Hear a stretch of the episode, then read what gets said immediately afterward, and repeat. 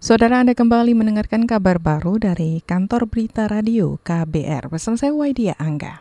Direktorat Tindak Pidana Cyber Baris Krim Polri meringkus jaringan penipuan online internasional. Kasubdit Tindak Pidana Cyber Rikinaldo Khairul menjelaskan modus sindikat itu membajak email korbannya untuk kemudian melakukan transfer uang ke pihak penampung. Selain itu, kata Rikinaldo, Pelaku juga memalsukan dokumen perbankan dan membuat rekening palsu. Lima tersangka sudah diamankan dan dua lagi masih diburu aparat. Kemudian dia berhasil mempelajari data-data yang ada di dalam dan kemudian juga berhasil memasukkan memasukkan form form pembayaran dari eh, bank salah satu bank yang ada di Ceko yang mana bank ini yang bekerja sama dengan perusahaan opat limited investment sehingga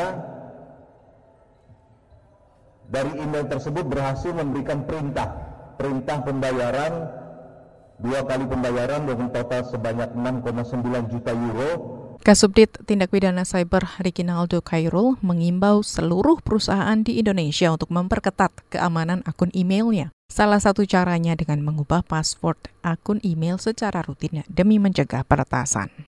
Kita ke berita selanjutnya. Pemerintah dinilai masih diskriminatif terhadap disabilitas. Juru bicara Perkumpulan Penyandang Disabilitas Indonesia (PPDI) Happy Sebayang mengatakan kasus pembatalan hasil seleksi CPNS Dr. Gigi Romi Sofpa Ismail dengan alasan disabilitas membuktikan praktik diskriminatif tersebut. Kalau kita katakan uh, pemerintah uh, belum berpihak penuh bagi disabilitas, ya karena memang masih ada uh, aparat-aparat pemerintah yang punya yang masih punya persepsi paradigma yang perlu diluruskan, perlu dikelirkan terkait dengan uh, pemenuhan dan perlindungan hak-hak penyandang disabilitas. Juru bicara Perkumpulan Penyandang Disabilitas Indonesia PPDI, Hapi Sebayang, juga menuntut pemerintah memperjelas syarat sehat jasmani dan rohani dalam aturan seleksi penerimaan CPNS. Hal itu penting karena kata Happy,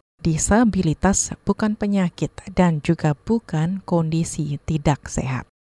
Kita ke informasi selanjutnya. Untuk mengukur kedaulatan pangan nasional, Koalisi Rakyat untuk Kedaulatan Pangan atau KRKP meluncurkan Indeks Kedaulatan Pangan atau IKP. Koordinator Nasional Koalisi Rakyat untuk Kedaulatan Pangan, Said Abdullah, mengatakan saat ini pemerintah dan masyarakat belum sepaham tentang makna dan fungsi kedaulatan pangan. Kepemaknaan itu kan bisa dicirikan dari indikator-indikator yang yang disepakati dan sampai hari ini uh, saya kira pemerintah dan kita semua juga belum punya uh, ciri-ciri umum dari atau ciri-ciri khusus atau indikator atau parameter yang bisa kita lihat bersama, kita bisa pantau bersama, kita bisa ukur bersama uh, untuk menentukan apakah kita sudah mengarah ke jalur yang benar nggak sih soal kedaulatan pangan gitu, atau jangan-jangan uh, apa namanya keliru lagi gitu. Koordinator Nasional Koalisi Rakyat untuk Kedaulatan Pangan Said Abdullah menambahkan, peluncuran Indeks Kedaulatan Pangan menjadi hal penting menyusul pernyataan Presiden Joko Widodo yang menegaskan untuk membuka ruang investasi yang seluas-luasnya.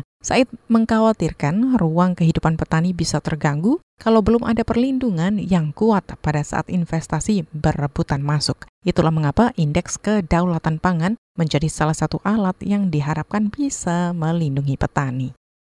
Kita beralih ke Aceh. Badan Nasional Penanggulangan Bencana akan mengerahkan satu helikopter untuk melakukan pemboman dengan air untuk memadamkan kebakaran hutan dan lahan atau karhutla di Aceh Barat. Kepala Pelaksana Badan Penanggulangan Bencana Aceh atau BPBA, Teuku Ahmad Dadek mengatakan pemadaman karhutla melalui udara menjadi pilihan untuk dilakukan sesudah pemerintah Kabupaten Aceh Barat menetapkan status darurat karena luasnya area karhutla. BNPB tetap kirim helikopter untuk proses penimbunan itu karena itu kan lahan gambut, jadi suatu waktu bisa saja dia eh, hidup lagi asapnya.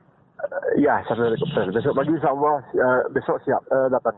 Bergerak ke Aceh ya. Barat langsung?